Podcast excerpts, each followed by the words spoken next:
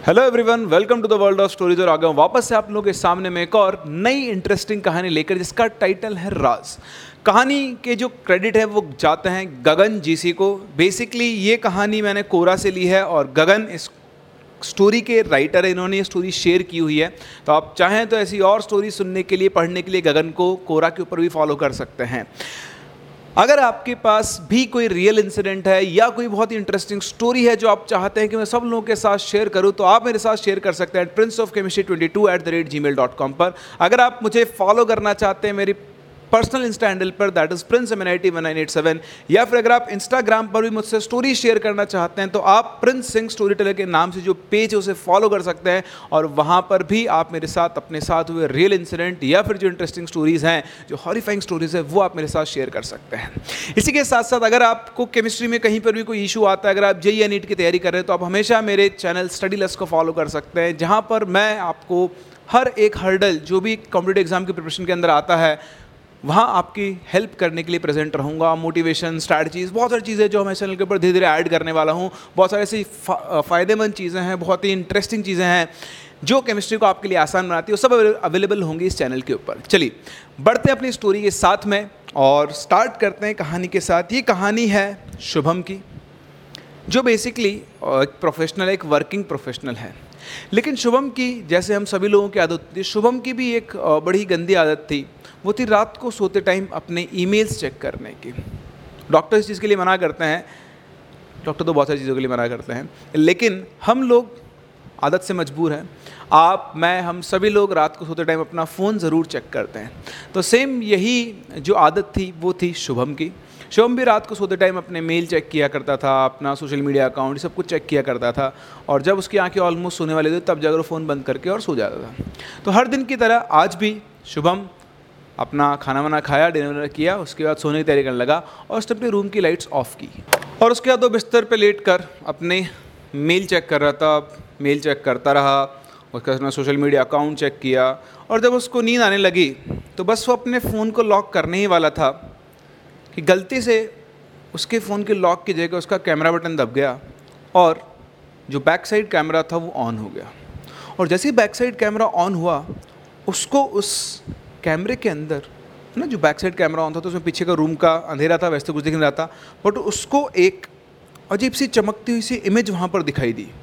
उसने अपने फ़ोन से थोड़ी सी नज़र हटाई, देखा, वहाँ पर कोई भी नहीं था। उसने वापस अपने फ़ोन में देखा तो फिर से उसको एक इमेज एक ना ब्राइट इमेज से दिखाई दी, जो सिर्फ़ फ़ोन के कैमरे में ही दिखाई दे रही थी। उसे लगा कि बहुत देर से मैं अपना फ़ोन देख रहा हूँ देखते देखते हो सकता है कि उसके आँखों को इल्यूजन हो गया, उसने अपने फ़ोन को बंद किया और सोने चला गया। लेकिन उसे नींद नहीं आ रही थी। उसके दिमाग का एक पार्ट अभी भी अनकन्विंस था कि क्या वाकई में वो मेरा सिर्फ़ इल्यूजन था? या एक्चुअली में मुझे रूम में कुछ दिखाई दिया। वो वापस से उसने अपना फ़ोन उठाया और उसका बैक कैमरा ऑन किया। और उसके बाद पूरे रूम को लेफ़्ट से लेकर राइट स्कैन करने लगा। स्कैन करते करते अचानक से उसके कैमरे में से वापस से वही इमेज दिखाई दी, जो कि उसके रूम के गेट के पास खड़ी हुई थी। उसने फ़ोन से हट के देखा गेट के पास कोई नहीं था। उसने वापस से अपना कैमरा देखा तो उसे फिर से वही इमेज अपने गेट के पास खड़ी हुई दिखाई दे रही थी। और धीरे धीरे मूव करके वो इमेज उसके रूम में रखी हुई बुक शेल्फ के पास पहुँच गई। शुभम बुरी तरह से डर गया था तो इसके रूम में कौन है? उसने फिर से अपने फ़ोन को नीचे करके देखा, वहाँ कोई नहीं था। फिर से ऊपर किया, वो इमेज वहीं पर थी। अब उसने उस इमेज के ऊपर फोकस करके अपने फ़ोन को जूम किया। उसे बहुत कुछ क्लियरली तो दिखाई नहीं देता था क्योंकि वो थोड़ा दूर था और अंधेरा बहुत ज़्यादा था। लेकिन वो फिगर आउट कर पा रहा था कि कोई, शायद कोई इंसान की इमेज है। पता नहीं उसने क्या साड़ी पहना हुआ है या सूट है या पैजामा है। उसे कुछ समझ में नहीं आ रहा था। वो उठ के अपने बेड पे बैठ गया। उसके एक हाथ में कंबल था और उसे लग रहा था कि शायद कंबल में छुप के सो जाएगा अगर ऐसा कुछ हुआ तो। बहुत देर तक वो उस इमेज को देखता रहा, वो इमेज भी बस वहीं पर स्टिल खड़ी रही। थोड़ी देर बाद उसने हिम्मत करके अपने बेड से वो नीचे उतरता है फ्लोर पे खड़ा होता है और धीरे धीरे धीरे धीरे धीरे धीरे उस इमेज की तरफ़ मूव करना शुरू करता है।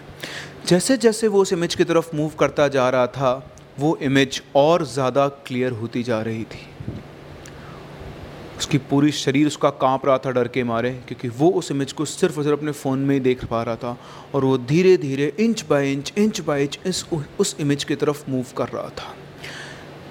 जब वो क्लोज मतलब जैसे जैसे वो क्लोज जा रहा था, वो इमेज और क्लियर होती जा रही थी और अब उसको साफ़ साफ़ दिख रहा था कि वो जो इमेज थी, वो एक लड़की की इमेज थी। उसके लंबे लंबे बाल थे और उसका जो चेहरा था, वो शुभम से उल्टी तरफ़, दूसरी तरफ़ घुमा हुआ था। जैसे ही वो उसे टच करने वाला था, अचानक से वो शुभम की तरफ़ घूमी। उसको घूमते ही शुभम एकदम से घबरा गया और उसका फ़ोन उसके हाथ से छूट गया और ज़मीन पर गिर गया। लेकिन अब शुभम को फ़ोन की ज़रूरत नहीं थी, उसे साफ़ साफ़ देख पा रहा था। उसने जो साड़ी पहनी हुई थी, उससे वो ब्राइटनेस आ रही थी और वो शुभम को घूर रही थी। शुभम ने सारी हिम्मत जुटाई, उठा के एकदम से अपने डोर के गेट की तरफ़ भागा। उसने बहुत कोशिश की, लेकिन गेट खुल नहीं रहा था और उधर पीछे उसके पास आए जा रही थी। शुभम सबमिशन मोड में आ चुका था। वो समझ चुका था कि अब उसका कुछ नहीं हो सकता। आज तो वो गया। वो बिल्कुल मरने के लिए तैयार हो गया था। गेट के पीछे बिल्कुल चिपक के खड़ा हो गया था और वो उसके सामने आती जा रही थी। जैसे वो उसके पास आई, उसने देखा कि उसकी आँखों में एक अजीब सी नमी थी। उसकी आँखें कुछ कहना चाहती थी। शुभम बिल्कुल मूर्ति की तरह गेट के पास खड़ा हुआ, उसकी आँखों में देख रहा था।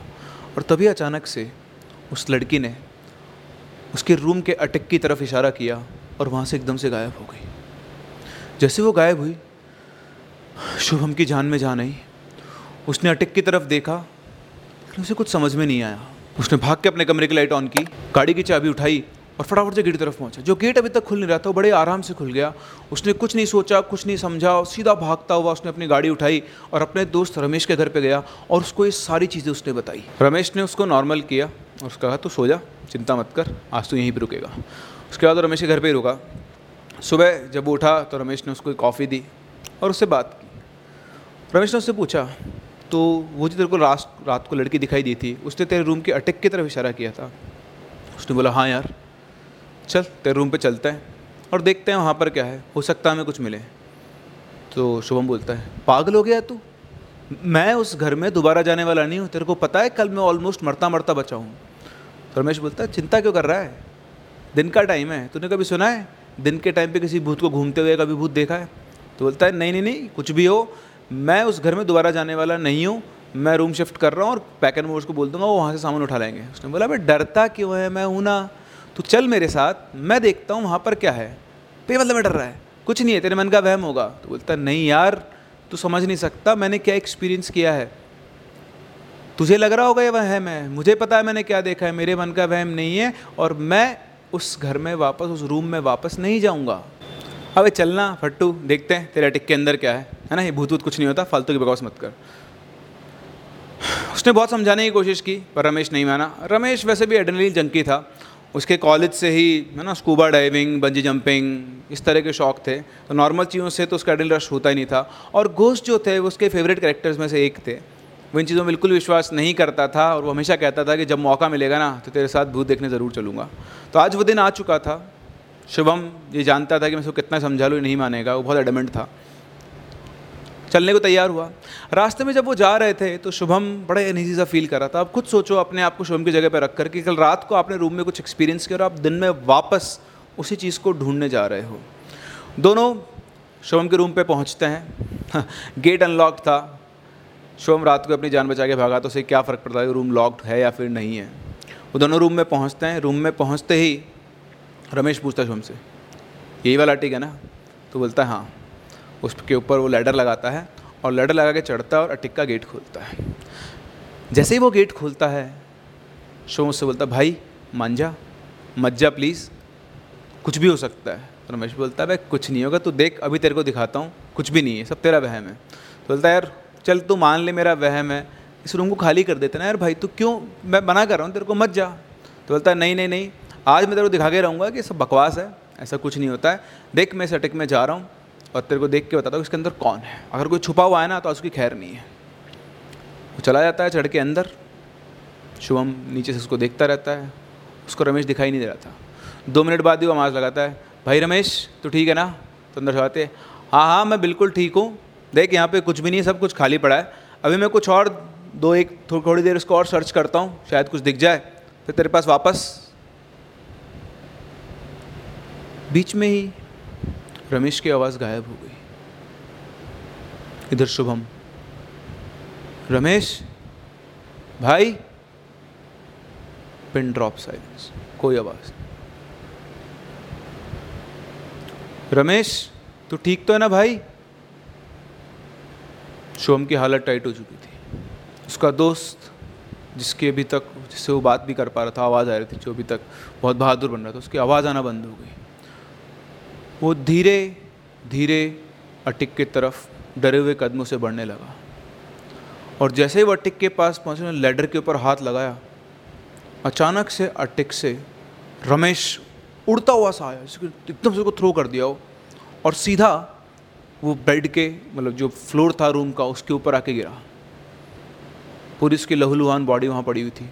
उसको देखते ही शुभ रमेश रमेश! वो फटाफट उसके पास भागता हो गया। उसने उसको अपनी गोद में उठाया। रमेश की पूरी लहूलुहान बॉडी थी। उसने अटिक की तरफ़ देखा। उसको वहाँ पर कुछ भी दिखाई नहीं दिया। यहाँ पे उसकी हल्के हल्के साथ वो बेहोश था बिल्कुल। भाग के गया, एंबुलेंस को फ़ोन किया, गार्ड्स वार्ड्स को बुलाया सबको। और उसके बाद रमेश की बॉडी को हॉस्पिटल लेकर गए। उसके बाद चलती है सीरीज़ ऑफ़ इन्वेस्टिगेशन फॉरेंसिक वाले आए क्राइम फोटोग्राफर्स आए, बहुत सारी चीज़ें हुई. पुलिस वालों ने शुभम से बहुत सवाल पूछे. लेकिन शुभम का तो इसमें कोई हाथ ही नहीं था. ठीक है? तो जो इसके पोस्टमार्टम रिपोर्ट आई, उसके अंदर भी जो डॉक्टर्स थे, वो पिन पॉइंट नहीं कर पाए कि किस वजह से इसकी डेथ हुई और लैक ऑफ़ एविडेंस की वजह से शुभम को रिलीज़ कर दिया गया. शुभम दोबारा कभी उस घर की तरफ़ नहीं गया और एक दूसरे अपार्टमेंट में शिफ्ट हो गया और वो बड़ी शांति के साथ वहाँ पर रह रहा था। वो जो लड़की थी, वो उस अपार्टमेंट तक शुभम के पीछे नहीं आई। लेकिन शुभम को इस सदमे से उभरने में बहुत टाइम लगा, बहुत सारे इसको सेशंस लेने पड़े साइकेट्रिक के साथ। बड़ी मुश्किल से वो अपने दोस्त की मौत के सदमे से उभर पाया, क्योंकि उसकी मौत का जिम्मेदार शुभम खुद को मानता था। चीज़ें धीरे धीरे नॉर्मल आई थी, वापस से ट्रैक के ऊपर। तभी अचानक से एक दिन उसके पास पुलिस स्टेशन से फ़ोन आता है, क्योंकि रमेश, जो शुभम का दोस्त था तो पुल, उसी वही जो उसका मेन सबसे पहला वो था। तो रमेश ने, रमेश के फ्लैट से पुलिस ने कुछ चीज़ें जो ली थी, है ना, वो सब उनको कोई मतलब क्लेम करने नहीं आया तो उन्होंने शुभम को फ़ोन करा और बोला कि क्योंकि तुम इसके दोस्त हो तो इसकी जो बिलोंगिंग्स हैं, तुम इनको यहाँ से ले जाओ। तो क्योंकि रमेश शुभम का सबसे अच्छा दोस्त था, उसको वापस तो नहीं ला सकता था, लेकिन उसकी चीज़ों को अपने साथ रख कर उसको अपनी यादों में ज़िंदा रखना चाहता वो पुलिस स्टेशन जाता है और रमेश की जितनी भी चीज़ें वहाँ पे थी, एक कार्टन के अंदर, वो सारी अपने साथ अपने घर पे लेकर आता है। उस दिन वो वापस ऑफ़िस से अपने घर आया और उसको रमेश का वो जो कार्टन था, वो दिखाई दिया। ऐसे ही उस कार्टन को खोल कर वो चीज़ें देखने लगा। तो उसे उस कार्टन में एक डायरी मिली। उसने खोल के देखा तो रमेश की डायरी थी, शायद वो कॉलेज टाइम की डायरी थी। रमेश की डायरी लिखने की आदत थी। वो अपनी हर छोटे से बड़े इंसिडेंट छोटी छोटी चीज़ों को लाइफ की, सबको डायरी के अंदर लिखा करता था। उसके शुरू से कई लोगों की आदत होती है। शुभम को ये बात पता थी? तो ऐसे ही अपने दोस्त की यादों में उसकी वो डायरी पढ़ने लगा। उसमें उसने कॉलेज के एडवेंचर्स क्या क्या किया है ट्रिप्स ड्रीम्स बहुत सारी चीज़ें लिखी हुई थी। पेज पलटते पलटते वो एक पेज पर पहुँचा। और उस पेज पर पहुँचते ही शुभम अचानक से शॉक सा रह गया। उस दिन मैंने बहुत ज़्यादा पी रखी थी और गाड़ी को बहुत तेज़ चलाने में मुझे बड़ा मज़ा आ रहा था। जो एड्रेनलिन रश था, वो बता नहीं सकता। जैसे जैसे मैं एक्सीटर के ऊपर पैर रखता जा रहा था गाड़ी की स्पीड बढ़ती जा रही थी। मुझे और कुछ नहीं सूझ रहा था। मैं उस गाड़ी को जितना तेज़ चला सकता था, उतना तेज़ चलाना चाह रहा था और I was going at almost full speed तभी एक मोड आया और जैसे मैंने गाड़ी को टर्न किया जस्ट सामने एक स्कूटी आ गई। उस स्कूटी को बहुत तेज़ हिट किया। उसने गाड़ी रोक के उतर के देखा तो एक लड़की, बिल्कुल ब्लड के एक पूल के अंदर पड़ी हुई है। उसकी साँसें चल रही थी और वो हेल्प के लिए मुझे बुला रही थी। मैंने चारों तरफ़ देखा, आसपास कोई नहीं था। कोई ये नहीं जानता था कि इस स्कूटी को मेरी गाड़ी ने हिट किया है। वो फटाफट से अपनी गाड़ी के अंदर बैठा और उस लड़की को उसी हालत में छोड़कर वहाँ से भाग गया। कितना कायर था मैं, उसे वहीं छोड़ गया, लेकिन मुझमें हिम्मत नहीं थी। अगर कोई आ जाता तो मेरी ज़िंदगी बर्बाद हो सकती थी। अगले दिन न्यूज़पेपर में मैंने पढ़ा तो उस एक्सीडेंट के बारे में लिखा हुआ था। और उस लड़की की डेथ हो गई थी। क्योंकि ये बात सिर्फ़ मैं और वो लड़की जानती थी। इसलिए मुझे किसी तरह का पनिशमेंट नहीं मिला। लेकिन आज भी मैं इस चीज़ को रिग्रेट करता हूँ कि मेरे नशे की वजह से किसी की जान चली गई। ये पढ़ने के बाद जो डायरी के अंदर डेट लिखी हुई थी, उस डेट के न्यूज़पेपर्स शुभम ने छानना शुरू किए। जब उसको न्यूज़ आर्टिकल्स मिले तो वहाँ से उसने इन्फॉर्मेशन निकाली कि जो इंसिडेंट रमेश ने अपने डायरी में रिपोर्ट किया था एग्जैक्ट सेम इंसिडेंट न्यूज़पेपर पे उसी के नेक्स्ट डेट का था। और उस लड़की का नाम अनीता था। और जिस घर में वो रह, जिस घर में शुभम रहता था, अनीता भी उसी घर के अंदर रहती थी।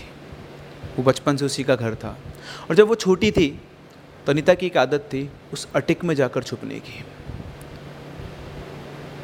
जिस दिन शुभम ने अनीता को अपने रूम में देखा था, वो एग्जैक्ट सेम डेट थी जिस दिन उसकी उस एक्सीडेंट से मौत हुई थी। शुभम समझ चुका था कि अनीता उसी के साथ रह रही थी, लेकिन अनीता उसके सामने ह्यूमन फॉर्म में सिर्फ़ उस दिन आ पाई जिस दिन उसका एक्सीडेंट हुआ था। ये सब अनीता का गेम प्लान था, वो अपना बदला लेना चाहती थी। उसने शुभम को डराया ताकि वो डर के अपने बेस्ट फ्रेंड रमेश के पास जाए। तो जो कर्मा है, वो घूम फिर के वापस रमेश के पास आया। रमेश को लगा था कि वो बच गया, लेकिन अल्टीमेटली अनीता ने अपना बदला रमेश से वापस लिया। शुभम को अनीता और रमेश दोनों के लिए सॉरी फील हुआ, लेकिन कहीं ना कहीं उसे लगा भी कि रमेश ने जो किया, चाहे वो अनोइंगली ही किया, अगर वो चाहता तो उस लड़की को शायद बचा सकता था। लेकिन अपने आप को सेफ़ करने के चक्कर में उसने उसको वहीं पे छोड़ दिया। और इसी वजह से रमेश को इसकी बहुत बड़ी कीमत चुकानी पड़ी। तो ये थी हमारी एक छोटी सी स्टोरी लेकिन इंटरेस्टिंग स्टोरी जिसने कर्मा के साइकिल को घुमाया। और जैसा कि आप जानते हैं, बुरे कर्मों का बुरा नतीजा। तो रमेश के साथ वही हुआ। वो सोच रहा था कि वहाँ से बच के निकल जाएगा। लेकिन ऐसा नहीं हुआ। अनीता वापस आई और उसने अपनी मौत का बदला रमेश से लिया। So this was the story of ours जिसका नाम हम लोग रखा था रास क्योंकि कर्मा, हम पहले एक स्टोरी का नाम रख चुके थे, इसलिए मैंने इसको कर्मा नाम रखना ठीक नहीं समझा but the title would have been more interesting तो आप भी मुझे सजेस्ट कर सकते हैं कि स्टोरी का टाइटल और क्या हो सकता था। और इसी के साथ साथ हम लोग मिलते हैं अपनी अगली स्टोरी के साथ, अपने अगले वीडियो में, तब तक के लिए keep loving and keep listening